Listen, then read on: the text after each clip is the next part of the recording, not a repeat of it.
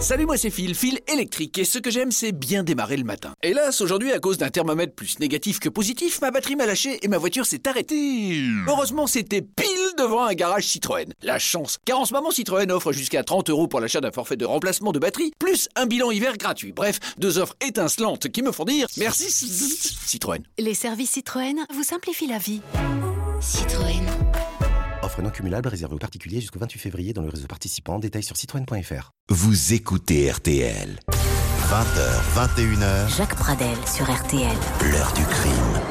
Bonsoir à toutes et à tous. La suite de nos rediffusions de la, de la semaine. Tout au long de cette année 2018, euh, vous avez été très nombreux à nous demander de consacrer une émission à l'enfance et au parcours de vie des tueurs en série. Avec cette question, l'enfance d'un criminel peut-elle tout expliquer? Eh bien, dans l'émission que vous allez entendre ce soir, nous évoquions en particulier, euh, et en tentant de répondre à cette question, bien sûr, l'enfance de Patrice Allègre, celle de Guy Georges et celle aussi de Francis Holm et de Marc Dutroux. Est-ce que l'enfance peut tout expliquer? Alors, euh, ça ne veut pas dire, bien entendu, qu'on cherche dans l'enfance des criminels de quoi les excuser. On cherche tout simplement à comprendre. Et vous allez, euh, je vais vous présenter tout de suite mes, mes invités pour parler de ce sujet euh, qui est euh, un sujet très grave, bien sûr, puisqu'en général, dans un procès d'assises, on consacre de longues heures, euh, parfois avec euh, psychiatres et psychologues à l'appui, pour revisiter le parcours, la vie, l'enfance de ces euh, criminels que on a tendance évidemment à considérer comme des monstres, euh, ce qui est un peu court. Ça fait plaisir sur le moment, mais ça n'explique euh, absolument rien. Il y a un livre que j'ai trouvé passionnant lorsqu'il a été édité une première fois, puis réédité en poche. C'est celui d'Agnès Grossman. Grossman. Bonsoir. Bonsoir. Merci d'avoir accepté mon invitation. Vous avez longtemps travaillé pour des magazines spécialisés. Faites entrer l'accusé, Notamment surtout. Faites entrer l'accusé. hein. vous avez travaillé sur une bonne quinzaine euh, de parcours criminels. Euh, et vous avez publié chez Hors Collection L'enfance des criminels. Donc on est en plein dans le sujet euh, qu'on veut traiter ce soir. Et euh, j'ai demandé également au docteur Edwige Gentier de nous rejoindre. Bonsoir. Oui, Edwige. bonsoir. Euh, vous êtes pédiatre, vous êtes aussi, alors ça va être ma toute première question, vous êtes diplômé de psychopathologie du bébé. Alors en général on dit de quelqu'un c'est un psychopathe celui-là, il y a, il y a des bébés psychopathes Ils ne sont pas encore psychopathes parce que la psychopathologie, ça veut dire l'étude des maladies mentales et de leurs causes. D'accord. Or, dans les maladies mentales, euh, les causes peuvent être retrouvées dès les premiers jours de la vie. D'accord. Le bébé, quand il vient au monde, est programmé pour être en empathie avec euh, le, le visage de sa mère, capter ses émotions, exprimer les siennes. Et déjà, dans le premier regard, il peut passer quelque chose qui va perturber l'empathie, c'est-à-dire la, la perception des émotions de l'autre. Voilà, alors il faut évidemment euh, surtout pas tout mélanger, surtout au début de cette émission. Euh, il y a des gens qui ont des enfances très difficiles, voire vraiment euh, dramatiques, qui ne sont jamais devenus ni des psychopathes, ni des tueurs euh, psychopathes. euh, Tous les enfants malheureux ne deviennent pas des criminels, mais Oui, tous les Agnès grands tueurs en série ont eu des enfances malheureuses. Alors voilà, Ah. on va voir ça avec exemple à l'appui en euh, nous intéressant au parcours de quelques-uns de ceux que j'ai cités tout à l'heure à Marc-Olivier Juste un mot, parce qu'on a toujours envie de savoir pourquoi un journaliste un jour euh, se dit tiens, je vais faire un bouquin là-dessus. Vous, euh, petite, euh, vous le dites dans votre livre, vous aviez peur d'être assassiné? Moi, j'avais toujours peur d'être assassinée. Alors après, j'ai fait une analyse, etc. Et comme je suis juive, j'ai compris que c'était effectivement quand on est un enfant juif, on a des générations au-dessus qui ont été assassinées. Il y a quand même eu 6 millions de, de gens assassinés. Ouais. Donc forcément, on vit avec cette idée que la mort peut être imminente, que quelqu'un peut venir vous prendre. Donc j'ai compris que ça venait de là. Ouais. Mais c'est vrai qu'avant de faire cette analyse, j'avais peur, au lieu d'avoir peur du loup, comme tout le monde, j'avais peur des assassins, vraiment, euh, vraiment très peur. Ouais. Et après, vous êtes devenu journaliste Et c'est spécialiste. sans doute pour de- ça que j'ai fait du journalisme judiciaire. et d'affaires criminelles. Comme ça, vous, avez, vous êtes confronté à vos propres peurs. hein, en Absolument, fait. et le, le fait de- de- d'enquêter, de, mentaliser, d'essayer de comprendre m'a guéri. Voilà. Aujourd'hui, je n'ai plus jamais peur d'être assassinée. Et je touche du bois pour que ça ne m'arrive Et pas. comme vous êtes quelqu'un d'optimiste, euh, moi j'adore les citations. Vous citez euh, Robert Badinter qui dit il faut toujours regarder l'enfance d'un criminel euh, parce que euh, on, on s'aperçoit que à un moment de sa vie, il a été un enfant innocent. Et vous, vous dédiez votre livre à tous ceux qui font des enfants. Donc c'est un livre en fait positif et optimiste. Oui, parce que mon idée, c'est que quand j'ai fait euh, Faites entrer l'accusé, j'ai été frappée, euh, dossier judiciaire après dossier judiciaire, de voir à quel point c'était des enfants qui avaient une enfance terrible. Et, et ça m'a convaincu, euh, validé par les psychiatres, qu'un être humain, ça se construit. Et il y a des êtres humains qui se construisent très mal. Mhm. Et c'est pour ça que je l'ai dédié aux parents, pour qu'ils essayent de bien construire leurs enfants. Voilà. Et ce qu'il y a derrière tout ce qu'on va dire ce soir, c'est cette question est-ce que l'enfance peut expliquer des passages à l'acte On verra, on peut pas y répondre en une seule phrase. Et tout de suite, je voudrais qu'on aborde d'abord un criminel en, série et j'oserais dire un- une sorte de cas d'école. C'est le cas de euh, Patrice Allègre. Euh, il a été arrêté en 1997 à l'âge de 29 ans. Il en a 48 aujourd'hui, dans des circonstances que je vous rappelle maintenant.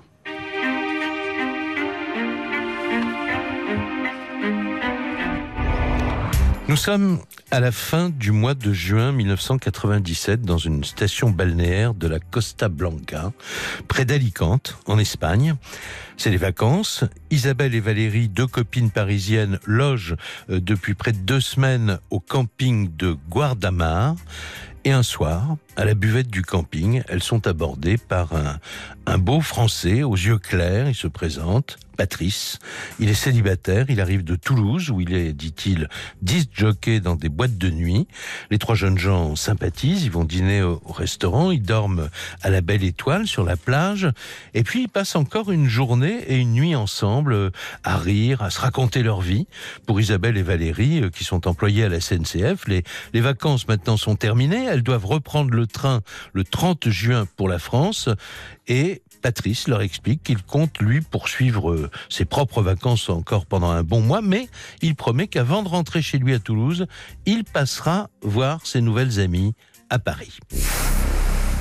Deux mois plus tard, le 4 septembre 1997, à 13h15, la police est appelée au 16 de la rue Jacques Baudry, dans le 15e arrondissement de Paris. Un incendie vient de se déclarer dans un studio du deuxième étage de, de l'immeuble. En pénétrant dans l'appartement enfumé, les enquêteurs, euh, appelés par les pompiers, tombent sur euh, le cadavre euh, nu, partiellement brûlé, d'une jeune femme. L'autopsie euh, pratiquée dans la journée va révéler que la victime est morte par strangulation. Son visage a été roué de coups, son corps a subi des violences sexuelles. La défunte se nomme Isabelle. Isabelle Chichery. Elle avait 29 ans.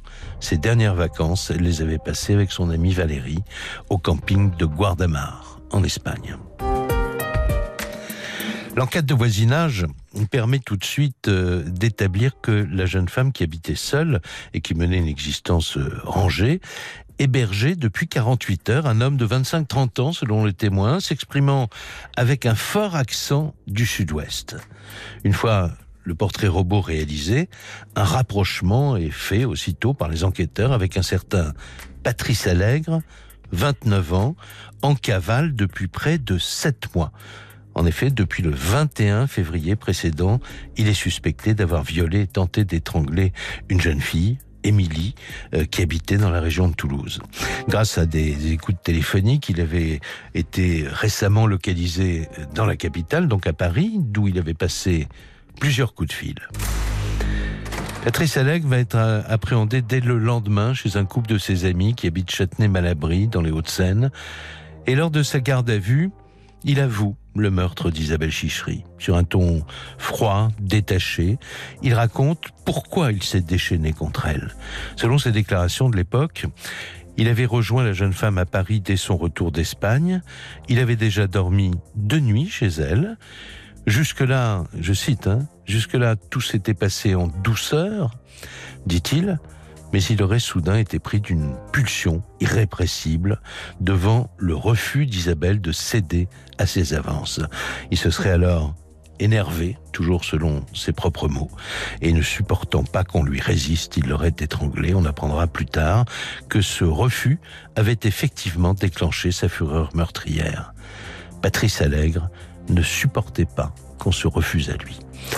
Nous allons faire une pause, euh, dans une première pause dans l'émission, puis on se retrouve tout de suite après pour parler de l'enfance euh, familiale, la petite enfance, mais aussi le parcours de vie de Patrice Allègre. 20h21h, l'heure du crime. Jacques Pradel sur RTL. Les invités de l'heure du crime ce soir, euh, Agnès Grossman, elle est journaliste, elle est l'auteur de ce livre euh, que je vous recommande vivement de lire si vous ne l'avez pas fait. On le trouve euh, dans la collection Point Poche, hein, je, je, crois. Sur Amazon maintenant, je pense. Et sur Amazon, évidemment. Euh, le livre s'intitule L'enfance des criminels. Et euh, le docteur Edwige Gentier, qui est pédiatre et qui également, mais ça, on en parlera tout à l'heure, tous, tous les enfants qui ont eu reçu des fessées sont pas devenus pour se venger des criminels en série. Enfin, évidemment, quand on parle de vous, de Vigentier, on évoque tout de suite parce que vous êtes ancienne, ancienne, députée de Paris et, euh, vous avez déposé la fameuse proposition de loi pour l'abolition des châtiments corporels dans l'éducation. Absolument. Que les choses soient claires. Et hein. notre sujet d'aujourd'hui euh, dit bien combien, euh, si on n'enlève pas l'autorisation de le faire, eh bien, on aura toujours des gens qui vont dire c'est euh, une fessée qui a mal tourné et l'enfant est mort. Donc non, on ne tape pas, on ne lève pas la main sur un enfant. Alors Agnès Grossman, il faut préciser que Patrice Allègre a été condamné euh, à perpétuité euh, en 2002 pour six viols et cinq crimes qu'il a reconnus. On soupçonne éventuellement d'autres meurtres, mais on n'est pas là pour ça. Je voudrais quand même rendre hommage à, sa, première victime qu'il n'a fait que violer. Elle s'est suicidée euh, depuis. Donc euh, toutes les femmes qu'il a, à qui il a fait du mal sont mortes. Elle s'est suicidée neuf ans après, elle s'en est jamais remise. Alors, euh, qu'est-ce que vous notez, vous? Parce que vous n'avez pas pris des coupures de presse pour parler de l'enfance de ces gens, vous avez vraiment enquêté, hein, c'est une enquête journalistique. rencontré. Écoutez, euh, Patrice Allègre, c'est quelqu'un qui tue toujours dans des circonstances particulières. C'est toujours des circonstances très festives. Il est avec des femmes, il est en train de boire, il est en train de fumer, il boit, il fume du hashish. Ils sont au bord, on a l'impression que tout va bien, ils écoutent de la musique, tout va bien. Hmm. Et tout d'un coup, soi-disant, il essaye, elle se refuse à lui, et là, il tue. Sauf que les psychiatres ont remarqué quand même qu'il n'y avait pas de raison que ces jeunes femmes se refusent chaque fois à lui dans ces circonstances. Donc c'est lui-même qui doit provoquer le refus. voilà. Ah, et, et, après, il les tue il les tue sauvagement, il les torture, enfin bref, je vous passe tous les détails. Et en fait, on a parlé dans le cas de Patrice Allègre de matricide, de matricide déplacé. C'est-à-dire qu'au lieu de tuer sa mère, il tue d'autres jeunes femmes. Parce qu'en en fait, Patrice Allègre, il avait une mère qu'il adorait, Michel, qui était une coiffeuse, qui était une femme extrêmement festive, qui euh, passait son temps, ses nuits à boire, à faire la fête à fumer et qui ramenait en permanence, parce que son mari était policier, était souvent dehors, et elle ramenait en permanence à la maison ses, amants avec qui elle faisait bruyamment l'amour, sans se soucier de son petit garçon qui entendait, et qu'il a vu aussi parfois pratiquer des actes euh, sexuels qui l'ont beaucoup traumatisé. Et en fait, les, psychiatres ont pensé que, comme par hasard, il, tuait toujours les femmes qui étaient dans une situation où sa mère aurait pu se trouver. Et c'était une façon de se venger de cette mère qui, quoi qu'il l'adorait, en fait, l'a terriblement fait souffrir et il avait dû avoir envers elle une haine qui n'était pas exprimable, donc qu'il a rejeté mhm. et qu'il a déplacé par la suite sur les autres femmes. il faut dire qu'il a été repéré dès la maternelle comme un enfant euh, extrêmement difficile, agressif. Et on a parlé pour lui euh, de délinquance précocissime, c'est-à-dire tellement euh, on a vu qu'il devenait asocial. Il faut dire que pendant que sa mère, euh, si je vous ai bien lu, euh, se livrait à ses ébats, il raconte qu'il mettait un oreiller sur sa tête pour ne pas entendre ce qui était tout à fait horrible. Or, euh, pour un enfant, la mère, pour le bébé, la mère, c'est une enveloppe. Une enveloppe qui le protège. Et donc là, voir cette enveloppe déchiré par euh, des hommes qui la pénètrent, entendre ce bruit, ce vacarme, en avoir, et ensuite les autres qui jouent un peu au copain avec lui, donc il ne sait plus où est le, celui qui fait du mal, celui qui fait du bien, eh bien la logique de l'enfant se brouille et il est obligé de s'immuniser en perdant toute empathie et en devenant glacial. C'est sa seule sortie, c'est sa seule issue. Donc ensuite, il va aller euh, être asocial, attaquer les gens, agresser les gens et euh, répéter avec ce phénomène de répétition qui est si connu en psychologie. Euh, pour refaire rejouer tout le temps cette scène où sa mère, ben oui, il faut la tuer parce qu'elle ne peut pas l'envelopper. C'est vrai que tous les tueurs en série, on parle toujours de froideur. Ils sont glacés.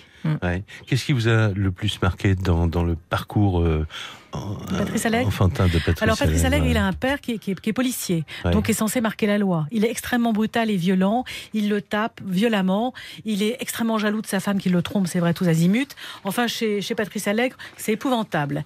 Par contre, ce père est incapable de poser la loi. C'est-à-dire que quand le petit Patrice Allègre va commencer à faire des larcins, à voler des mobilettes, son père, au lieu de le punir, il va tout faire pour le couvrir. Il va acheter des témoignages. Enfin, il va jamais poser la loi. Donc, il est, il est.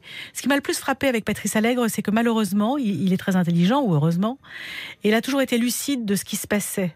Et, effectivement, dès l'enfance, il est tellement perturbé que dès la maternelle, ça se passe mal pour lui. Et il, est pris en charge par des, euh, par des, des assistantes sociales, etc. Et chacune dit mais il n'est pas le seul responsable. C'est ses parents, c'est terrible. Son environnement est pathogène. On le voit mal se construire. Et malheureusement, la société va rien pouvoir faire. Alors, je vais vous faire entendre un document euh, RTL qui remonte au 12 février 2002.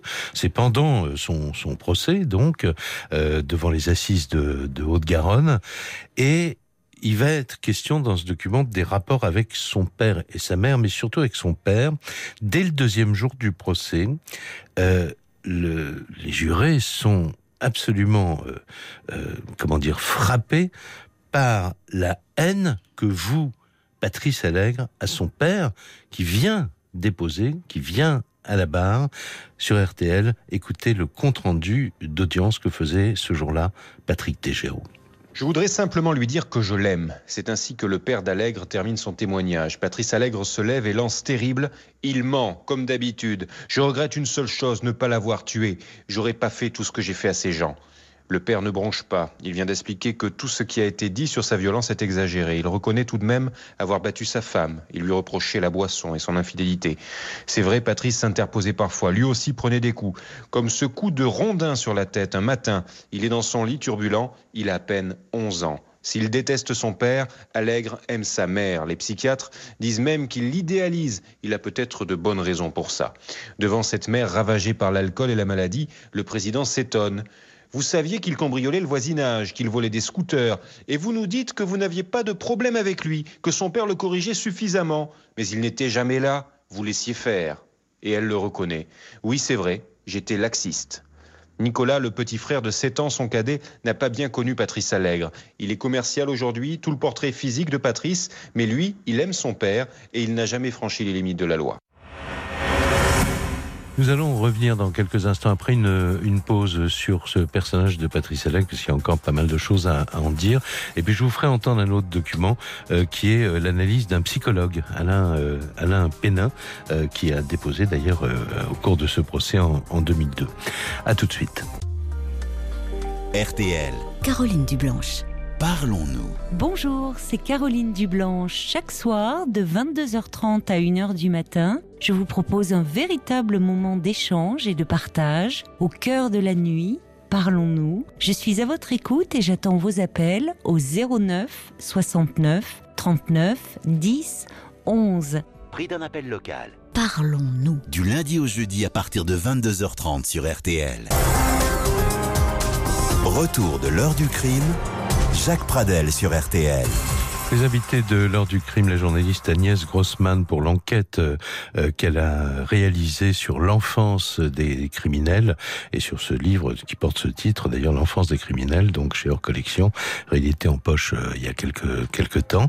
Et puis le docteur Edwige Gentier, donc pédiatre et aussi donc maintenant elle a satisfait ma, ma curiosité, diplômée universitaire de psychopathologie du bébé. On va encore parler un tout petit peu de, de Patrice Allègre. Je voudrais d'abord vous faire entendre ce document qu'elle faisait référence tout à l'heure. C'est un, psychologue, donc euh, Alain Pénin, qui évoque, euh, vous allez l'entendre, le, parcours, c'était toujours pendant le procès de 2002, euh, il évoque le parcours et le comportement de Patrice Allègre au micro de Patrick Tégéraud. Depuis qu'il est en classe maternelle, Patrice Allègre est très opposant, il est complètement instable. Il a de toujours été antisocial et très précocement. Donc il est intolérant à toute forme de contrainte et à toute forme d'autorité. En plus, il utilise des produits exogènes, des toxiques, en particulier la cocaïne et l'ecstasy, qui n'est pas un produit du tout neutre, comme on veut bien nous le laisser dire, et qui réactive énormément l'agressivité et qui fait déborder les pulsions. Et il est évident qu'en l'état actuel de nos connaissances, et s'il n'évolue pas, il est dans des conditions criminologiques de récidive aujourd'hui. On ne peut envisager que de remobiliser des choses qui sont très enfouies chez lui, mais très très très profondes, très archaïques. Donc il faudra beaucoup de temps, beaucoup de motivation, des euh, thérapeutes qui veuillent bien s'en occuper, et ça c'est pas évident que l'on en trouve, et euh, un minimum de demande de sa part, c'est loin d'être le cas pour l'instant. L'un des axes de, de, votre euh, travail, Agnès Grossman, c'était aussi de voir si, euh, en fouillant dans l'enfance de ces, de ces criminels, et euh, c'est pour ça que j'insistais tout à l'heure sur le fait de, de dire que c'était une vraie enquête journalistique et c'était pas simplement une compilation d'articles de presse, est-ce que vous avez trouvé des correspondances chez les autres? Ah oui, absolument. Euh, ils ont quasiment toutes euh, leur, leurs enfants, leurs enfances, pardon, ne se ressemblent pas dans les faits, mais tous ils ont un problème avec la mère qui a été défaillante. Tous ils l'idéalisent. Ils ont une incapacité à reconnaître l'agressivité qu'ils ont envers elle, euh, parce que c'est vrai que c'est très dur. Je pense que Edwige Gentier le, le dira peut-être. Mmh. C'est comme euh, renier sa mère, c'est comme scier la branche sur laquelle on est assise. Donc c'est quasiment impossible. Pour la plupart euh, des tueurs en série, leurs leur meurtres sont des matricides déplacés.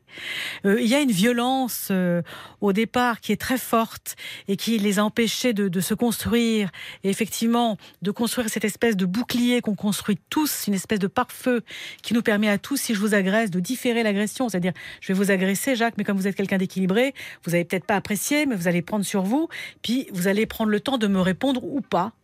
Donc, et c'est eux, ils peuvent pas ça rebondit tout de suite et hop, ça part tout de suite. Il y a une espèce d'impossibilité de se gérer. Ce sont des gens qui sont très mal construits. Et puis euh, souvent, ce sont des, des, effectivement des enfants où la loi a été mal posée.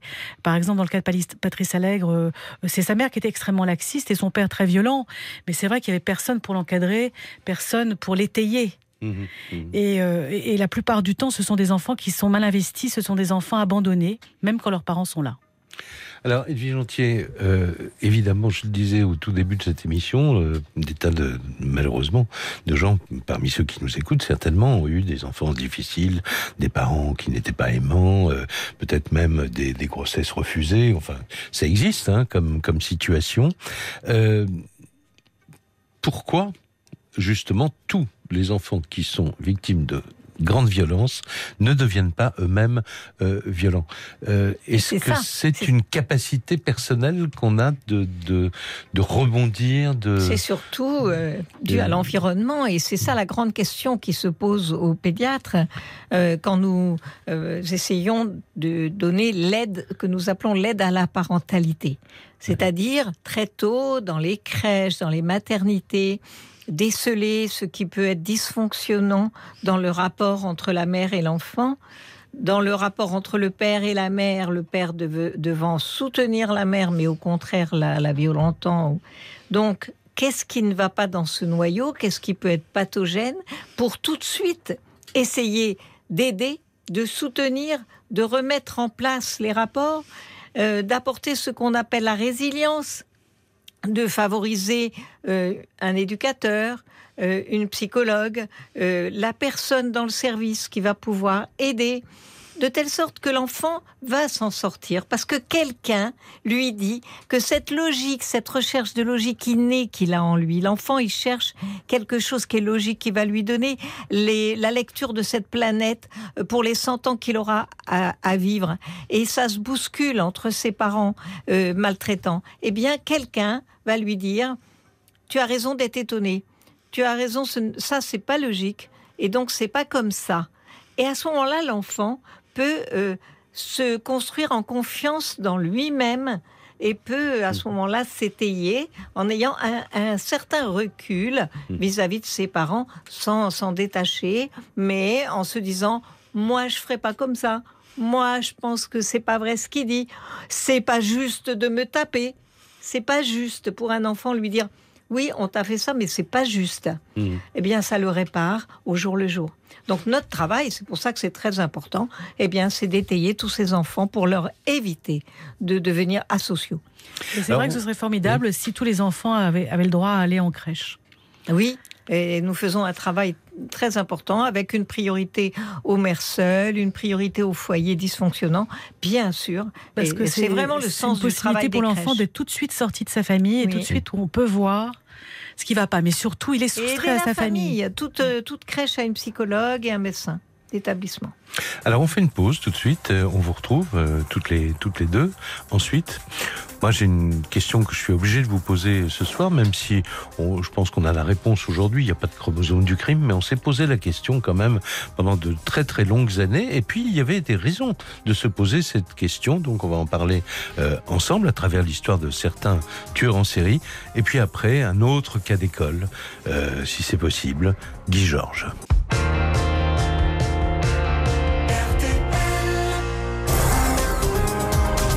Retour de l'heure du crime, Jacques Pradel sur RTL.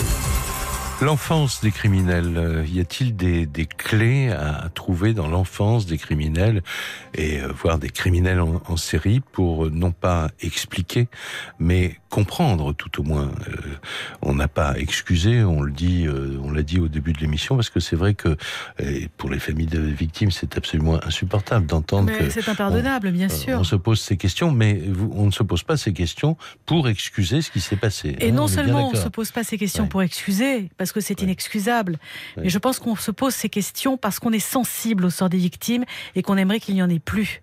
On aimerait comprendre ce qui fait la force criminelle Voilà. pour pouvoir justement l'anéantir. Voilà, et même si, euh, comme on l'a dit et répété, euh, euh, tous ceux qui ont une enfance difficile ne, ne finissent pas mal, etc., dans, dans une cour d'assises, entre, entre temps, Edwige Gentil, tout ce qu'on fait dans le bon sens Oui. pour que l'éducation soit la, la- la- la meilleure possible, que effectivement on, on mette les châtiments corporels de côté, qu'on oublie tout ça, ça sera c'est que du bien et que du bonheur là. Absolument, ça hein. interpelle tout le monde. Ouais. Tout le monde a une responsabilité. Ce peut être une voisine, une voisine qui voit que la famille est maltraitante et qui euh, doivent être impliquées pour permettre à ses enfants de bien se construire.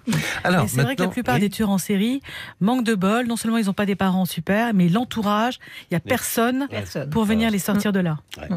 Alors, la, la fameuse question du chromosome du, du crime. euh, on- je, suis obligé de vous la poser parce que tout à l'heure, on parle d'inné et d'acquis, hein, même si ça paraît un peu euh, compliqué, mais c'est très simple. La- la- L'acquis, bah, c'est ce que la vie qu'on mène avec sa famille, avec ses parents, nous, nous amène et nous permet de construire une personnalité. Mais euh, qu'est-ce que c'est que l'inné? Alors, l'inné, on est avec, quoi. C'est les gènes, c'est le, génome, bon, etc. Et voilà, Ouais. l'enfance des criminels euh, on, euh, révèle tellement de précocité euh, dans leur caractère agressif, asociaux et froid que on a cherché dans les années 60 s'il n'y avait pas un chromosome spécifique des criminels. Oui. Et euh, en particulier, un violeur euh, pédophile, Francis Évrard, a- avait un chromosome Y en trop. Vous savez, on- les garçons, c'est XY, les filles, c'est XX, et lui, il était XYY. Et donc, on s'est dit, euh, voilà, ça va être le chromosome du crime. On l'a retrouvé sur plusieurs euh, criminels. Mais en fait, on s'est aperçu que euh, il y avait beaucoup aussi d'hommes qui ont ce troisième euh, chromosome sans être jamais criminels. Voir Et un- donc on a été formel. Oui, voilà. Mais vous voir même euh, un Y, non oui, euh, c'est ça. Et voire même un, alors à l'inverse, Oui. un XXY, c'est-à-dire un chromosome féminin en plus, et c'est Voilà. le cas de Francis Holm. Ouais. Et donc, euh, ça n'a donc aucune valeur euh, prédictive d'un caractère criminel. Il n'y a pas de chromosome du crime. Par contre, il y a euh, certainement, euh, quand par exemple on étudie l'enfance de Francis Holm avec son, euh, sa pathologie euh, chromosomique, qui lui donnait une allure un peu particulière, des façons de communiquer ou d'apprendre un peu particulières. Il était un peu étrange et ça le rendait euh, sujet à des humiliations. Or, l'humiliation, c'est ce qu'il y a de plus grave. Humilier un enfant, ça le détruit. Or, souvent, avec nos mots, on le blesse. Et Francis Holm, malheureusement, a été très humilié dans son enfance. Donc, euh, il n'y a pas de génétique du crime, mais par contre, euh, le capital dont on est doté à la naissance peut nous rendre plus fragiles. Et il faut être encore plus attentif à ces enfants qui ont des petites particularités. Et alors, il faut dire, Agnès Grossman, je voulais dire, oui, dans le cas de je vous ai relu. Il a le syndrome euh, de Klinefelter, oui, qui trouble l'identité sexuelle. Oui. Donc, il est déjà très confus sur qui il est vraiment. Un homme, une femme, il ne sait pas trop. Même son corps, il a, il a un ventre rond comme les femmes, il a des hanches rondes mhm. comme les femmes, il a un tout petit sexe. Mais en même temps, en même temps, euh, par rapport à ce que vous disiez tout à l'heure, euh, tout le monde a noté, en tout cas les, psychologues et les psychiatres ont noté, euh, quand il a été d'abord identifié comme tueur en série, que il avait commencé à tuer l'année où sa mère était morte. Il avait une adoration pour sa mère, une adoration. Et effectivement, sa mère, elle devait être assez gentille avec lui, mais enfin, elle devait pas tellement bien s'occuper de lui parce que on l'appelait Félix le chat là où il habitait parce qu'il mangeait du ronron. Donc c'est que sa mère lui donnait pas à manger. Elle était très alcoolique, elle était sans doute très dépressive. Elle ne l'a sans doute pas investi non plus, mais elle ne lui a pas fait, elle ne l'a pas tapé alors que son père le tapait. Par contre, son père s'est toujours occupé de lui. Mmh. Et, il le tapait avec un ceinturon. Oui, c'est terrible. mais Francis Holm lui-même se faisait du mal pour sentir sans, doute son corps. Il avait sans doute besoin de se sentir vivre. Il se saignait. C'est typique des gens qui se sentent très mal dans leur peau mhm. et qui ont du mal à, se sentir vivants. Ils se font mal pour, pour voir leur sang couler, etc. Bon, l'enfance de Francis Holm est une horreur. Mais c'est vrai qu'un jour, à un procès, on lui montrait des photos de ses victimes qui sont évidemment horribles parce qu'il les massacre. Et il réagit pas, Francis Holm. Il s'en fiche complètement. Et puis à un moment donné, il parle de sa mère. Et il avait énervé le président de la Cour par son indifférence, par son vis-à-vis des familles. Et il a dit à Francis Holm, écoutez Francis Holm, arrêtez de, nous casser les pieds avec votre mère. De toute façon, votre mère ne vous aimait pas. Elle ne s'est jamais occupée de vous. Et Francis Holm, il s'est évanoui. Il a fallu l'emmener à l'hôpital. Alors on fait une pause, euh, comme ça on va avoir un, petit peu de temps pour euh, parler euh, de Guy Georges, parce que c'est un incontournable évidemment dans notre série de l'enfance des, des, criminels, et puis peut-être parler aussi, parce qu'il y a d'étranges correspondances parfois entre le parcours de vie que mènent un certain nombre de ces tueurs et leurs victimes. je pense à Émile Louis, enfant de la DAS, mmh. dont les victimes ont toutes été des enfants de la DAS. À tout de suite. Retour de l'heure du crime, Jacques Pradel sur RTL. L'enfance des criminels et un, cas de figure incontournable, évidemment, c'est Guy Georges. Le 19 mars 2001, euh, Guy Georges, euh, le procès de, Guy Georges s'ouvre devant la cour d'assises de Paris. Il est jugé pour euh, le viol et le meurtre de sept jeunes femmes dans les années entre 1991 et 1997. Et c'est un document RTL, le portrait de ce tueur en série hors du commun, signé Xavier Peneroso. Il est intelligent, beau, puissant et débrouillard. Guy Georges ne parle pas ici d'un homme, non, lors des 14 entretiens qu'il a accordés à des psychiatres, Guy Georges évoque son fétiche, le tigre. Les animaux, le détenu de la santé connaît depuis l'âge de 11 ans. Il se forme à l'exercice de la cruauté liée à la recherche de l'excitation écrivent les experts. Le petit Guy est braconnier, autrement dit chasseur hors la loi. C'est lui qui pose les collets pour les lièvres et les lapins, lui qui tue les poules d'eau au lance-pierre, lui qui achève et dépaisse le gibier, lui qui coupe la tête aux poules. Il porte toujours un couteau et c'est la chasse. Guy Georges l'avoue devant les psys, oui, il y a des similitudes entre cette traque et ces nuits d'errance dans Paris à la recherche des victimes, sans aucune ressemblance, mais toute mignonne. La traque, pour lui, c'est un plaisir, très différent de la drague. Il est prédateur dans la capitale, armé de son opinel, pas motivé par une envie purement sexuelle. Avant d'être arrêté, Guy Georges avait pris comme pseudonyme Joe, un personnage de Tom Sawyer, un héros négatif, méchant, dit-il, que personne n'aime, car c'est un Indien, un trappeur, encore une référence à la chasse. Le tueur de l'Est parisien ajoute encore Je sais rester calme comme l'eau qui dort, mais lorsque c'est parti, je suis d'une violence terrible. On a presque envie d'ajouter, comme son faux favori, le tigre. C'était le 19 mars 2001. Le, le, verdict tombera le 5 avril, euh, et c'est le verdict, euh, enfin la, la, condamnation maximum de, pour l'époque, en tout cas, euh, les assises de Paris le condamnent à la prison à perpétuité assortie de 22 ans euh, de, de, sûreté. Alors Agnès Grossman, euh, là, on, on, parle de ce, ces mauvais traitements aux, aux, aux, animaux. Ça se retrouve aussi chez d'autres, ah bah. dans d'autres parcours de criminels? Euh, la, la, violence, oui. Alors, aux États-Unis, il paraît que c'était un signe. Euh, les serial killers sont réputés pour faire du mal aux animaux et, et pour faire des feux. Et d'être pyromane, oui. Pour il y avait un proverbe autrefois qui disait Regarde comment le garçon de la ferme se comporte avec le chien et tu sauras comment il va se comporter avec sa femme. Ah, il y a longtemps qu'on a Alors, observé ça. On sait qu'Émile, lui, a mis le feu à une grange, mais parce que euh, ouais. il, il, il, était persuadé que c'était un que le propriétaire de la grange était un salopard qui avait participé euh, à la tonte de deux de ses sœurs euh, adoptives. Au moment de la. Voilà, de la, parce qu'il a, il a vécu la guerre et la libération. Ouais, il y a eu deux ouais. sœurs qui ont été tondues, ce qui l'a énormément traumatisé. Il avait 10 ans. Toujours la notion d'humiliation. Oui, il a été très humilié. Euh, Francis Holm. Euh, il n'était pas réputé spécialement pour ça. Au contraire, il était, il était assez apathique. Mmh. Euh, Francis Holm qui faisait des kilomètres pour aller euh, voir son premier patron et il s'asseyait dans une chaise et il regardait la famille vivre simplement vivre, manger, s'aimer, etc., etc.